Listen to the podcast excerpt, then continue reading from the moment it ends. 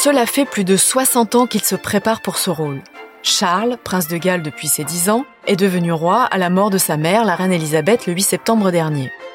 Il sera couronné le six mai prochain en grande pompe, soixante-dix ans presque jour pour jour après sa mort. Grande journée pour le monde britannique qui vit ses plus belles Je suis Magali Rangin, chef du service Culture et People de B F M T V point com et vous écoutez le podcast royal, le podcast des têtes couronnées.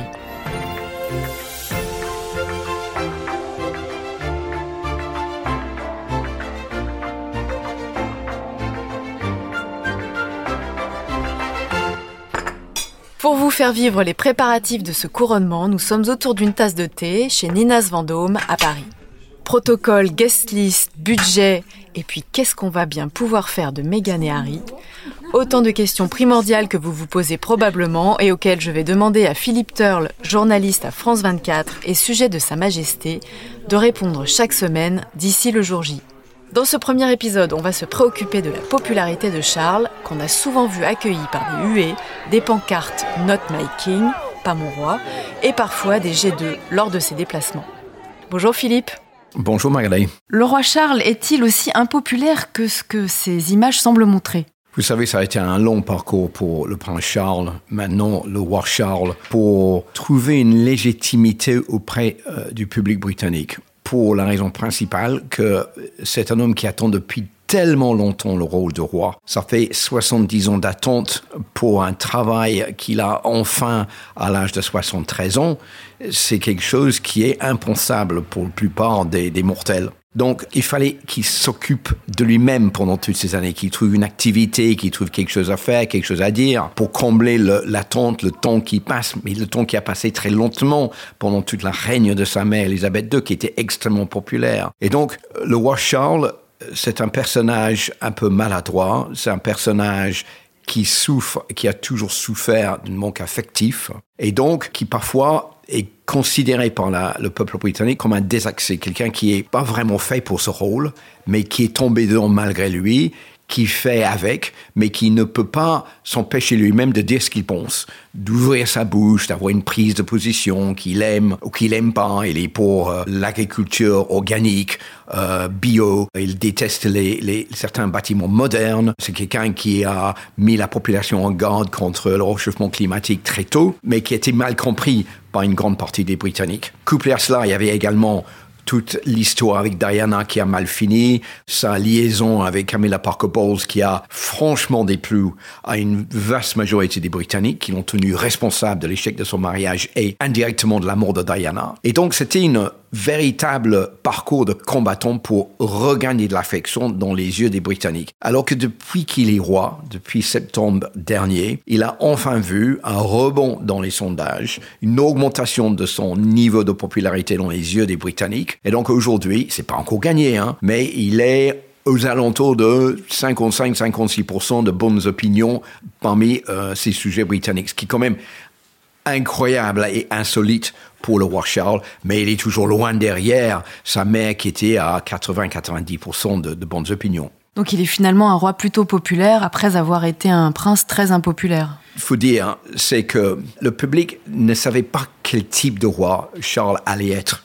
Est-ce que c'est un roi qui ne va pas tenir la ligne ? Est-ce que c'est un roi qui va toujours dire ce qu'il pense, qui va diviser l'opinion publique ? Pourquoi la reine Elisabeth deux ne parlait pas ? C'est parce qu'elle disait « Je suis la reine de tout le monde. Je suis, pour le meilleur et pour le pire, obligée de tenir la ligne parce que le jour où j'ouvre ma bouche et je dis par exemple « Je suis pour le Brexit, je suis contre le Brexit, je suis pour une chose ou pour une autre. Je vais diviser l'opinion publique britannique entre ceux qui me soutiennent et qui sont d'accord avec moi et ceux qui ne me soutiennent pas et ceux qui ne sont pas d'accord avec moi. » Et là, c'est pas mon rôle. Il faut que je sois la reine de tout le monde, donc je ne peux pas dire ce que je pense pour que je ne divise pas le, l'opinion publique. Les gens disaient, mais le roi Charles, c'est complètement le contraire. Lui, il n'a pas sa langue dans sa poche, il dit ce qu'il pense. Et donc, quand il sera roi, qu'est-ce que ça va donner ? Pendant qu'il est prince de Galles, on va être un peu indulgent avec lui parce qu'il n'est pas le chef d'État du Royaume-Uni. Mais quand il sera roi, est-ce qu'il va continuer dans ce domaine ? Et quel avenir pour la royauté, pour la monarchie en Grande-Bretagne ? Donc, il y avait beaucoup de questions qui étaient posées. Qu'est-ce qu'on a vu ? On a vu un homme qui a commencé un règne sans faute, exactement comme sa mère d'ailleurs, hein. Il n'a pas dit un mot sur même la question de Harry et Meghan.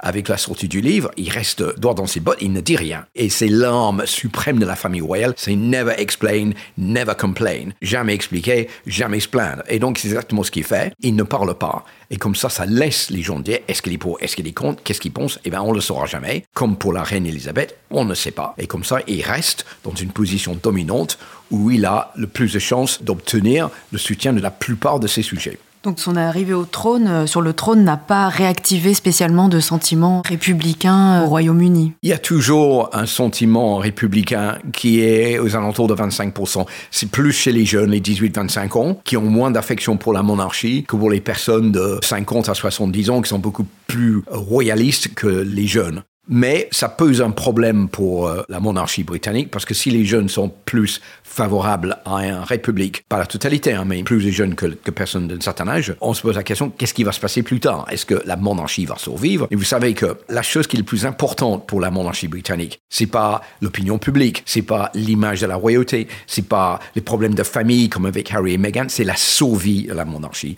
C'est comment faire en sorte que on pérennise la monarchie britannique. C'était la grande question d'Elisabeth deux, comme tous les monarques avant elle. Hein. Et donc, c'est le problème numéro un pour Charles. Et quand vous regardez ce qui s'est passé auparavant avec la reine Elisabeth et avec d'autres monarques, eh ben, ils sont même prêts à sacrifier leur propre famille, le bonheur de, de membres de leur famille pour les besoins de la monarchie. Donc, c'est la monarchie qui est le principal objectif pour sa pérennisation. Et donc, si Charles doit prendre une décision, même à l'insu de sa famille ou au détriment de, de ses propres enfants, il le prendra, comme la reine a pris la décision auparavant. Et donc, c'est pour ne pas pousser les gens à vouloir une république et de soutenir la monarchie. C'est le but numéro un de tout monarque en Grande-Bretagne. Et vous parliez de ce sentiment anti-monarchiste qui anime surtout les jeunes. Est-ce que, justement, l'affaire Harry et Meghan, le documentaire Netflix, et puis ensuite les mémoires de Harry, ont influencé, ont eu une influence sur ce jeune public britannique? Est-ce que ça a contribué à leur donner une mauvaise image de la monarchie et du roi Charles? Alors, ce que vous avez avec Harry et Meghan et avec le reste de la famille royale, vous avez deux versions de cette famille qui se contredisent et qui se battent entre eux. Vous avez la version Harry et Meghan qui est plutôt basée sur un public, pour l'intérêt d'un public américain, avec euh, comme base la série The Crown, comme euh, la série Netflix que Harry et Meghan ont fait, avec un mélange de vérité et de fiction où on ne sait pas où arrête l'un et commence l'autre, avec un but sur le long terme financier. Il faut qu'on s'entretient, nous, Harry et Meghan, aux États-Unis. Il faut gagner notre vie. Rien de mieux à faire que de taper sur la famille royale, qui est une bête facile parce qu'ils ne répondraient jamais, pour gagner notre vie, pour relever quelques détails croustillants sur ce qui se passe derrière les murs de Buckingham Palace. En face de Harry et Meghan, vous avez une autre version des Windsor. Vous avez la version véridique de Charles, Camilla, de William, de Kate, qui n'ont pas du tout un but financier. Leur but, c'est de pérenniser la famille royale et c'est de faire continuer l'histoire de cette famille qui est millénaire. Et donc ces deux versions sont maintenant presque incompatibles ensemble parce qu'elles sont devenues tellement éloignées avec leurs buts respectifs l'un de l'autre que c'est difficile de voir comment ils peuvent se rapprocher sur le long terme pour trouver une harmonie ou une vitesse de croisière où on peut se rabibocher pour trouver, retrouver les liens familiales qu'on a connus auparavant. C'est vrai qu'il y a des gens qui soutiennent Harry et Meghan. C'est vrai que Meghan était très appréciée quand elle était venue la première fois en Grande-Bretagne, quand on l'avait annoncée comme fiançaille, comme future femme de Harry. Mais l'acharnement de Harry et Meghan, les documentaires, enfin le documentaire sur Netflix, l'interview avec Oprah Winfrey, plus le livre, le suppléant qui sortait en janvier de deux mille vingt-trois, ont fait en sorte que les gens se lassent de cette acharnement à non plus finir sur la famille royale et sur le fond, nous, on a des victimes, nous, on souffre, nous, on a les pauvres gars que personne ne comprend, mais il ne faut pas oublier que c'est des gens hyper privilégiés et dans le livre, il y a un sujet qui manque cruellement, c'est le fait qu'on ne parle jamais d'argent. Ils ont tout l'argent qu'il faut pour voyager, pour faire ce qu'ils veulent. On n'a jamais un problème pour joindre les deux bouts à la fin du mois. Donc il y a une irritation vis-à-vis de Harry et Meghan en Grande-Bretagne, mais Moins aux États-Unis, mais même aux États-Unis, je pense que les gens disent ça suffit, on a entendu, maintenant on a besoin d'autre chose. On ne peut pas continuer à taper sur la famille royale. On a compris, vous avez souffert, on a compris qu'il y a un problème de racisme, qui n'en prouvait d'ailleurs, mais maintenant il faut dire autre chose, il faut, faut tourner la page, il faut nous présenter autre chose. Le problème pour Harry et Meghan, c'est qu'il n'y a pas autre chose pour le moment, on ne sait pas ce qu'ils vont faire ensuite. Donc on essaie toujours de vendre des livres, le livre de Harry s'est très bien vendu, mais quel avenir pour Harry et Meghan pour le moment, c'est la grande question, pas de réponse. Toutes sortes de choses ont été dites sur le train de vie de Charles, sur ses exigences, sur la personne qui serait préposée à lui repasser ses lacets, à étaler le dentifrice sur sa brosse à dents. Est-ce que c'est quelque chose qui choque l'opinion publique au Royaume-Uni ou est-ce qu'ils sont habitués ?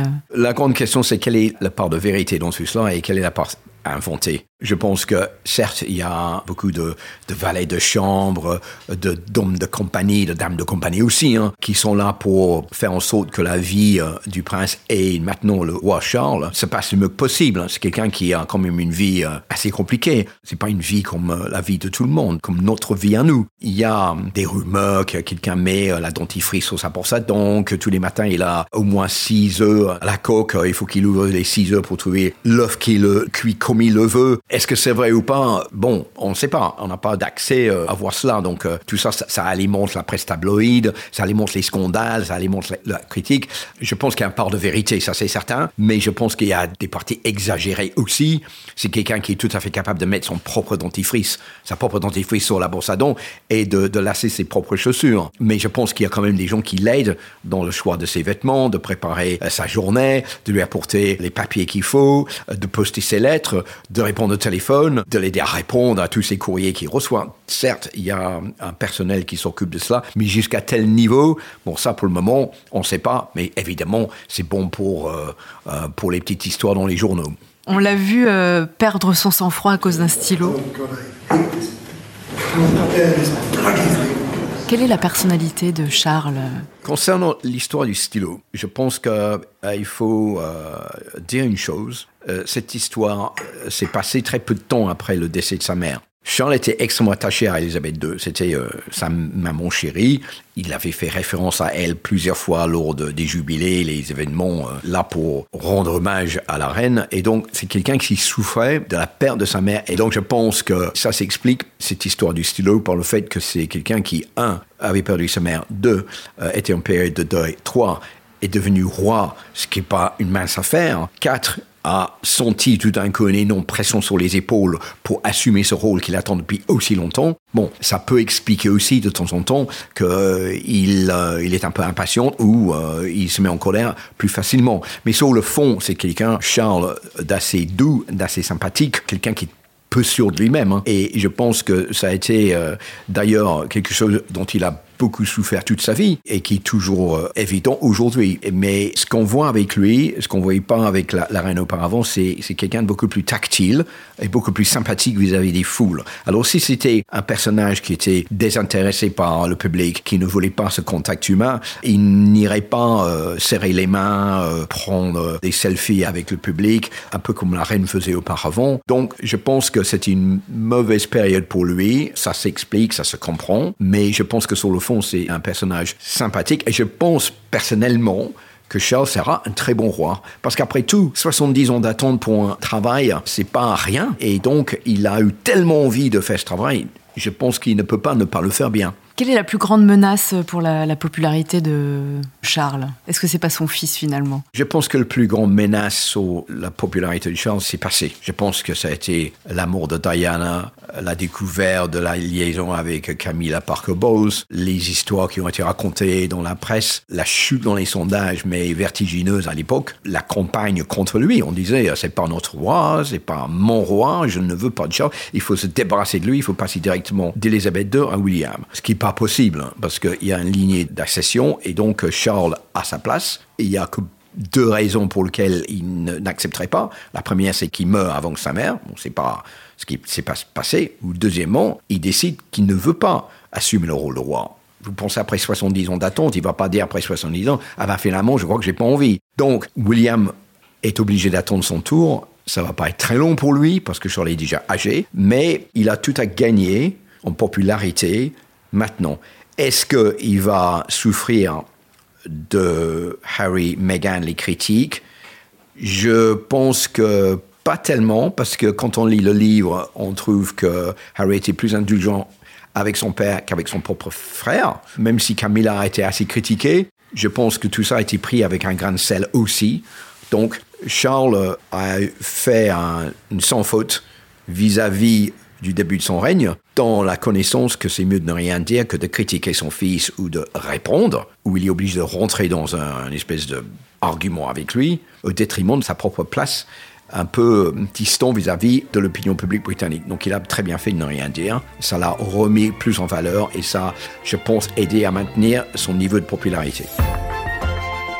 Merci beaucoup Philippe Teurl d'avoir répondu à mes questions pour le podcast Royal. Et merci à vous de l'avoir écouté. N'hésitez pas à le commenter et à vous abonner au podcast Royal pour ne rater aucun épisode. À la semaine prochaine!